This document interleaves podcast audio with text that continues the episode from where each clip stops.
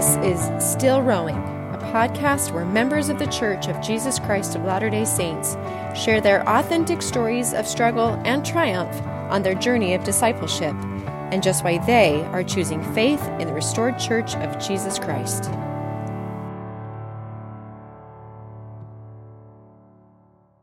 Hello, my friends. Welcome to the Still Rowing podcast. I am Tara McCausland, and I'm so grateful that you're here with me today. There is much to say, and truth is, this episode could have been many hours, but I will try to keep it brief.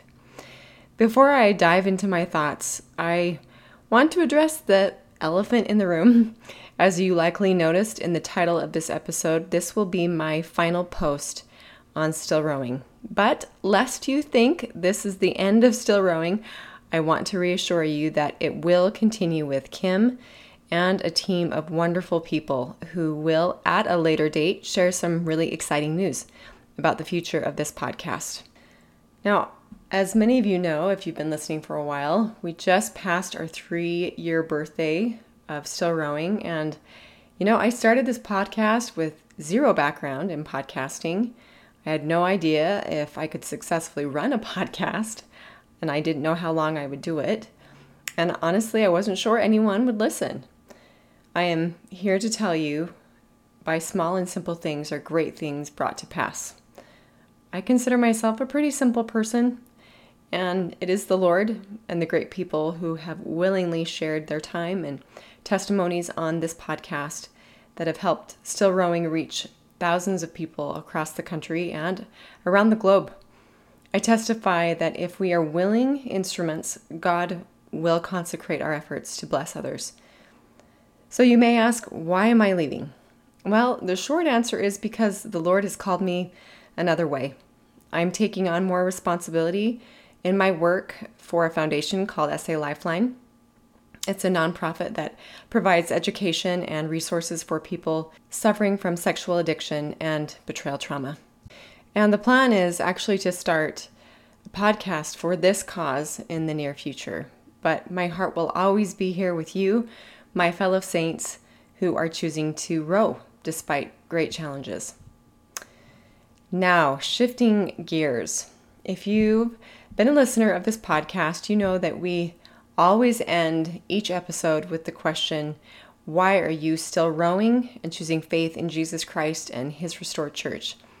And if, as a side note, you're still unsure why I titled this podcast Still Rowing, I encourage you to listen to the introductory episode to give you some context. One of the primary reasons I chose that name is to emphasize two points. The first point, the still in still rowing, implies that this has been a hard, tiring journey. But the rowing suggests that you are still moving forward despite the fatigue and the struggle which is inevitably present in a life of Christian discipleship. My purpose for this final message is to convey to you not only why I am still rowing, but to share some of the lessons gleaned from still rowing guests and to encourage you to examine your own experience and testimony to help you do the same.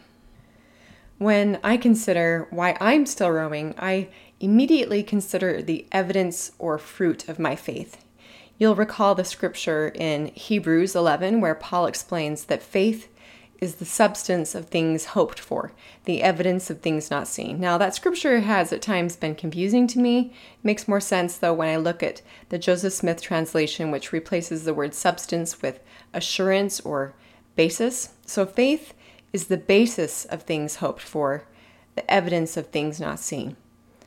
So, faith is a verb the Bible dictionary suggests that faith always moves its possessor to physical and mental action.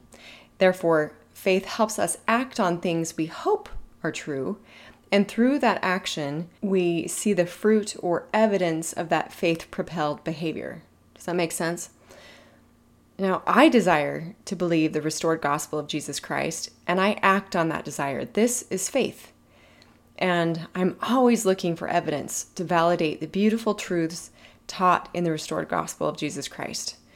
I find myself thinking about this pretty constantly. I might suggest to you that a key part of keeping a vibrant faith will be reflecting daily on the faith affirming evidence you have already received and continuously looking for more evidence that God is present in your life and that He is at the head of this church. This will keep your testimony strong, and you will be ready to answer every man that asketh you a reason of the hope that is in you. Now, some of you may recall the epistemic round table analogy that Dan Ellsworth had spoken of in just this past episode and episode 9. He suggests that in building a case for faith, there are different voices that we need to allow at this table. He suggests revelation and personal experience, witness testimony, or the experiences of others. Additionally, beauty, scripture, the words of ancient and living prophets, scholarship. When I consider why I'm still rowing, I think about the evidence I have gathered over the years from these different voices at the table. So, for instance, my testimony of the Book of Mormon, other scripture, and of the prophet Joseph Smith has an intellectual and a spiritual component. Tad Callister, he was on episode 61, and Steven Harper, episode 39, shared some really compelling intellectual evidence from in depth scholarly study that the Book of Mormon is of divine origin and that Joseph Smith, a bright but uneducated farm boy, was not capable of producing such a book.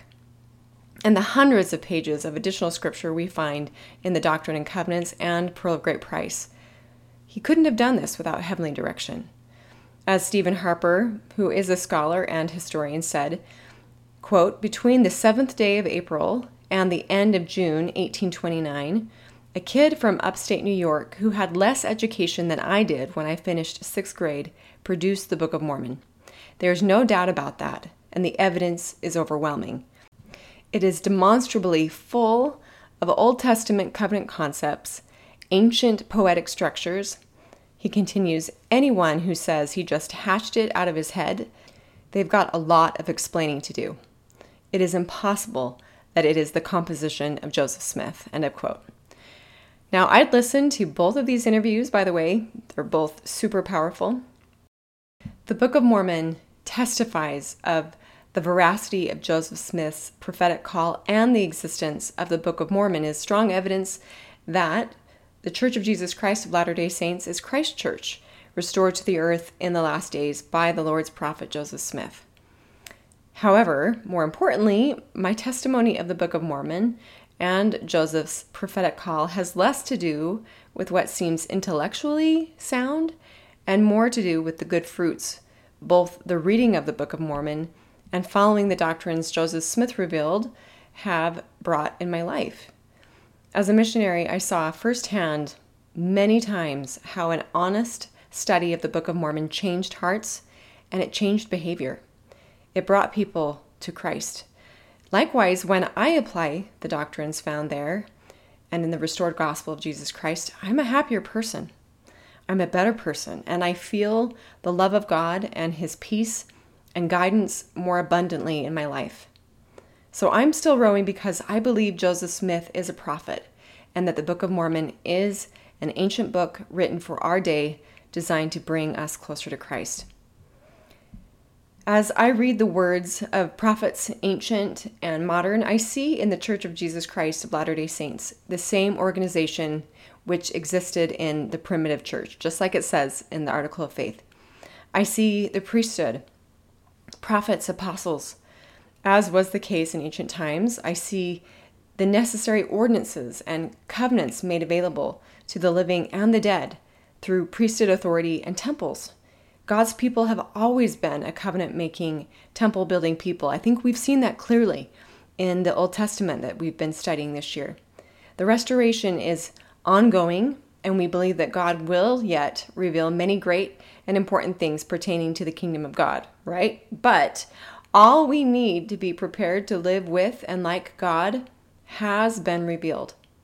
The Church of Jesus Christ does not save us. Let's be clear on that. it's through Christ that we are saved. But the church is the entity through which the Lord disseminates and provides the authority the, the power, the ordinances and covenants to draw us to Him and prepare us to become heirs to the kingdom. One of my favorite interviews was with a couple named Becky and Bennett Borden. That was episode 34, who, after living in same sex relationships and being away from the church for 20 years, they both found their way back into the church and to each other. It was a remarkable story. But Becky related how, in her time away from the church, she continuously searched for a religion, a church that provided what the Church of Jesus Christ did. And she she said she found pieces here and there, but when it came down to it, she knew the only place she would find what she was looking for was back with the Latter-day Saints. Now, Latter-day Saints share some beliefs with other Christian sects, but the doctrine that I feel sets us most apart is the doctrine of the plan and eternal families. So, apart from the central doctrine of Christ's great atonement, it is this grand, inclusive plan which is powered by Christ's atonement that I find one of the most exciting parts we have to offer our brothers and sisters of other faiths. It's also a major part of why I love being a Latter day Saint. As a full time missionary, sharing this plan with others for the first time was honestly thrilling. Of course, there were plenty of things we as missionaries said that people cared little about, but when we started answering those cosmic questions where did I come from? Why am I here? Where am I going? People would listen. And sometimes it was like I could see a glimmer in their eyes of a distant memory of what we spoke of. Albert Einstein was once asked if you could ask God anything, what would you ask him? And he said, I would ask him how he created the universe. But then he changed his mind and he said, Wait, I would ask him why he created the universe because then I would know the meaning of my life. These are questions that keep people up at night. and we have the answers. I don't say that in a we're better than you sort of way. I say that in a we have responsibility to share this way. Yet I feel many Latter day Saints are dismissive of this great doctrine, and in their dismissiveness, sometimes certain doctrines, practices, or policies just don't make sense to them.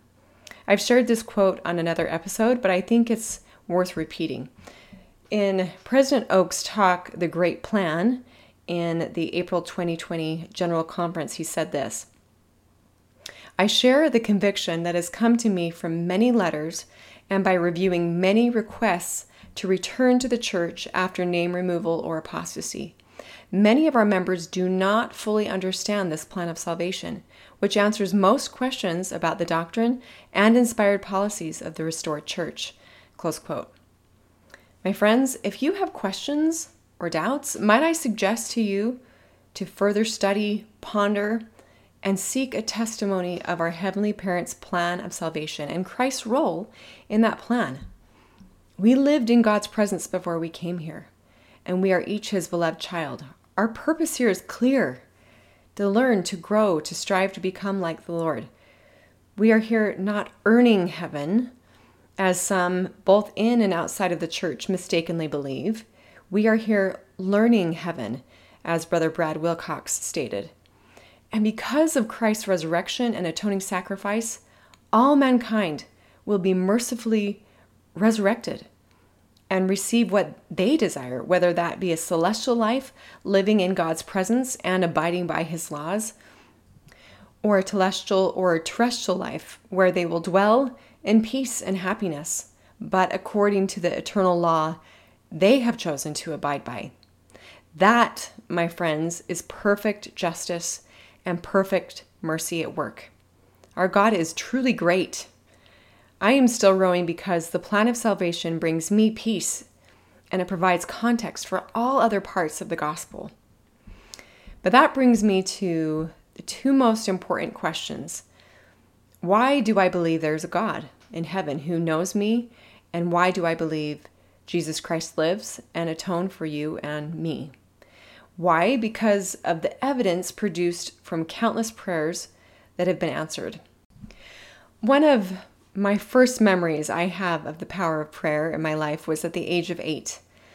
I remember the experience quite vividly. Earlier that day, I had learned that my grandma and cousin had been in a serious car accident. My grandma died on impact, and my cousin died days later. I was devastated. I went to bed that night with tears streaming down my face. And I had been taught that I could pray and ask Heavenly Father for comfort. So I knelt and asked God to please help me feel better. And you know, almost immediately in response to that prayer, my feelings shifted. The tears stopped, and I felt that my grandma was alive and well and that I would see her again. That was one of many prayers since that have been offered where much needed guidance, comfort, or strength was needed and given. And witness testimony suggests to me that I'm not the only one who has received aid in response to a prayer. In episode 40 with Michael Gregson, he shared how after years of struggle with alcoholism, he was ready to call it quits and take his own life. In his anguish, he cried out to God, and all he could get out was, Help me. In that moment, he describes feeling perfect love envelop him. And he understood from this experience that God still loved him despite all of his mistakes and challenges. God hadn't given up on him. And this helped Michael begin to move forward with hope and to clean up his life. I have no memory of God's face, but I have witnessed him working in my life and felt the love he has for me and for his children. I am still rowing because I believe God lives and loves me.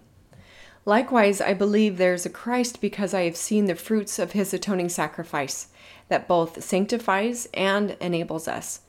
Years ago, one of my sons came to me and said that he had been lying to some kids at school about some pretty silly things.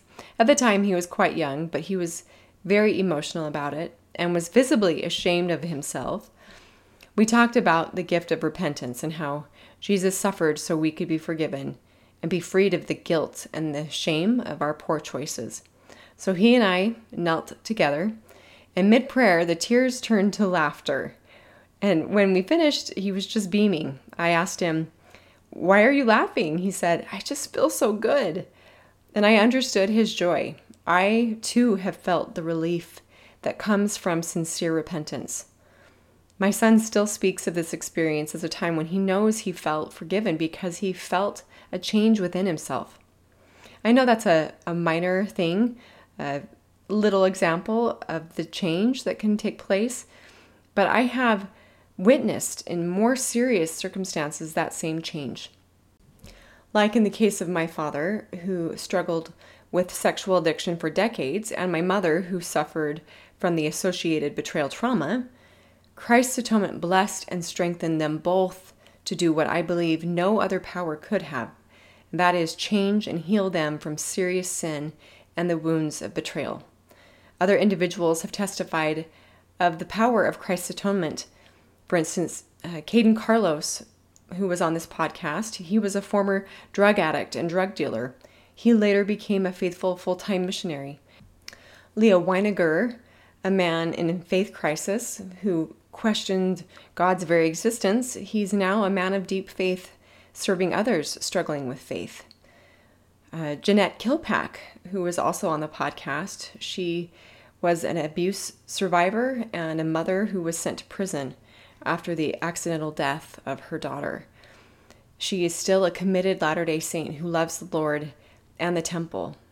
These individuals powerfully testified that Christ was there in their hour of need and that his atoning power pulled them from dark places and helped them get back on the covenant path. The enabling power of Christ is clear in the stories of other guests, such as Corey Hyde, who suffered through a brain tumor, a stroke, and paralysis, and yet moves forward with a bright hope and so much gratitude.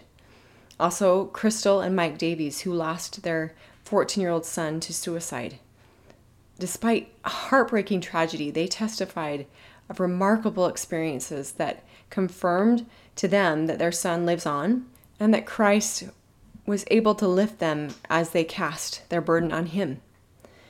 So, yes, I am still rowing because I see the evidence of Christ's atoning power at work in my life and in the lives of many others. Now, ultimately, I am still rowing because I constantly see the good fruits of living the restored gospel in my life and in the lives of other faithful Latter day Saints. I see that those who are committed to their covenants have a greater measure of peace. They have increased capacity to deal with the inevitable challenges of life, and they are magnified in their responsibilities, both in the church and in their professions, and they are better able to serve God's children. So, going back to the beginning of my thoughts here, I might ask you then what is the evidence of your faith? What fruits have you witnessed in your life as a result of living Christ's restored gospel? Now, you can go online and hear plenty of personal stories of why people choose to believe the gospel of Jesus Christ and why they are still in the boat, so to speak. You can also go online and find plenty of people who have shared their stories of why they have left. My suggestion to you is this if you desire to believe, I would advise you to keep a running list of why you choose faith in Christ and His church. In a conference talk given by Elder Anderson back in October of 2019, this talk was entitled Fruit, he quoted President Nelson saying, The adversary is quadrupling his efforts to disrupt testimonies and impede the work of the Lord. Elder Anderson goes on to say, Although we need not fear, we are to be on guard. At times, little things can upend our spiritual balance. Please don't allow your questions, the insults of others, faithless friends, or unfortunate mistakes and disappointments to turn you away from the sweet, pure, and soul satisfying blessings that come from the precious fruit of the tree. Keep your eyes and your hearts centered on the Savior Jesus Christ and the eternal joy that comes only through Him. Before I close, just a few words of caution. As we've been studying the Old Testament this year, I have been realizing just how often ancient Israel would turn away from God to worship other idols. And often these were the idols of their neighbors who, for whatever reason, seemed more appealing than the God who brought them out of slavery in Egypt and provided manna and direction in the wilderness, the God who preserved them in times of war and gave them a promised land. And yet, when I look around, I see this same temptation to turn to the idols of the world happening frequently to the Latter day Saints. These idols can take many forms. Perhaps it's the pursuit of wealth or power or beauty. These idols may be appealing, but just like the dumb idols of the Old Testament, they will provide you nothing of eternal value. And when it comes to the constantly shifting social issues of our day, such as LGBTQ, race, or gender issues, may I say this do not become a spiritual casualty of the cultural wars that are unique to our day. Having a cause to fight for is not wrong, but when taken too far, it causes us to become as President Nelson said, myopic, and to lose sight of our ultimate cause, the cause of Christ, loving and serving his children and building his kingdom. So, related to this idea is a reminder to go to the source of truth when we have questions and to believe, once again, as President Nelson said, that there really is such a thing as right and wrong. There really is absolute truth. Choose wisely the messages, the ideologies, and the voices you regularly consume because they will most certainly influence your trajectory of faith. Keep in mind also that personal experience is an important voice at our epistemic table, but it cannot be the only voice. These days, many people rely only on personal experience, leading some people to believe that truth is relative and to say things like, This is my truth. I was just recently reading an article about this topic, which I will post in the show notes. Uh, it comes from Public Square magazine. It said, Some years ago, there was a meme going around showing two people who came across a number painted on the ground. Standing at opposing ends, one of them sees the number six, the other sees a nine. What they saw was dependent on their specific perspective. both appear to have clear evidence that their opinion is right. And from their given stances, both are right. The problem is that from their given position, both are lacking context and perspective. Many in our day and age, lacking a belief in an all knowing, all powerful, perfectly just, and merciful God, believe that their opinion trumps all because of their limited personal experience. But how foolish, right?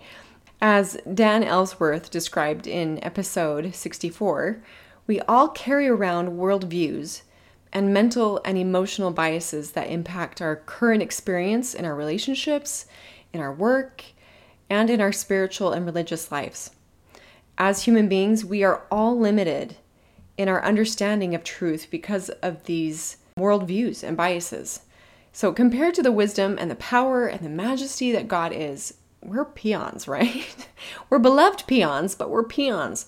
When someone insists they are right about an issue that contradicts the teachings of the prophets, remember this perspective and context matter.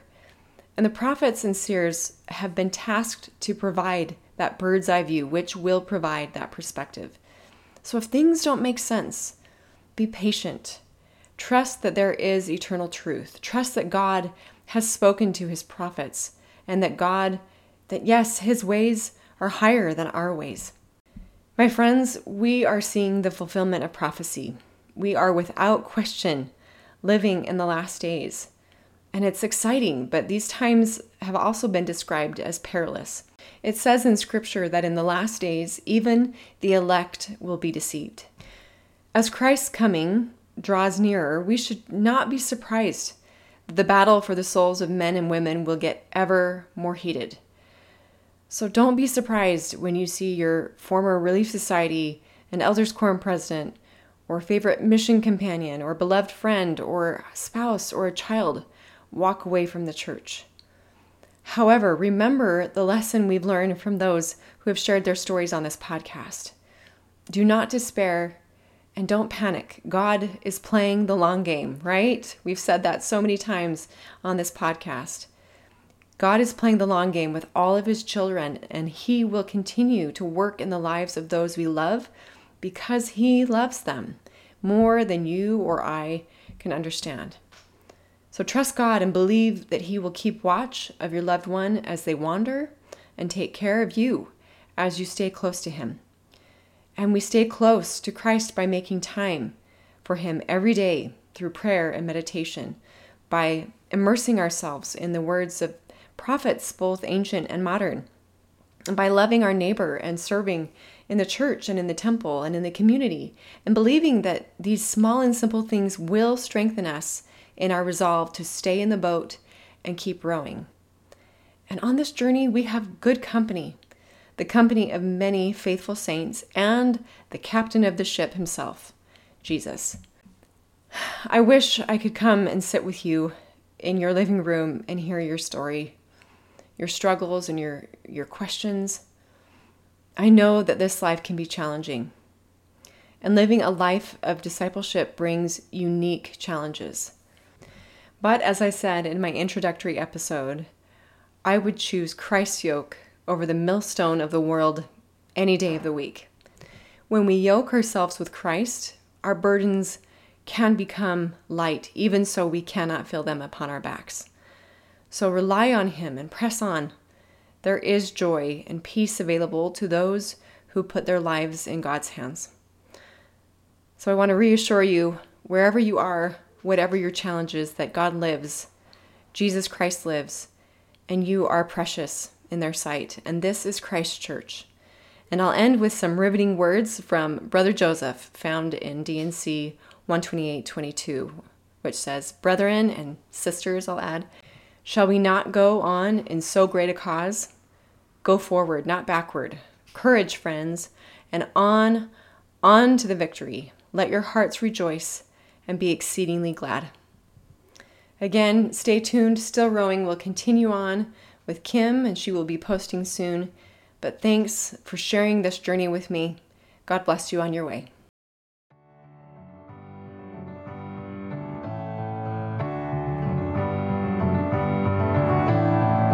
Thanks for listening to this episode of the Still Rowing podcast.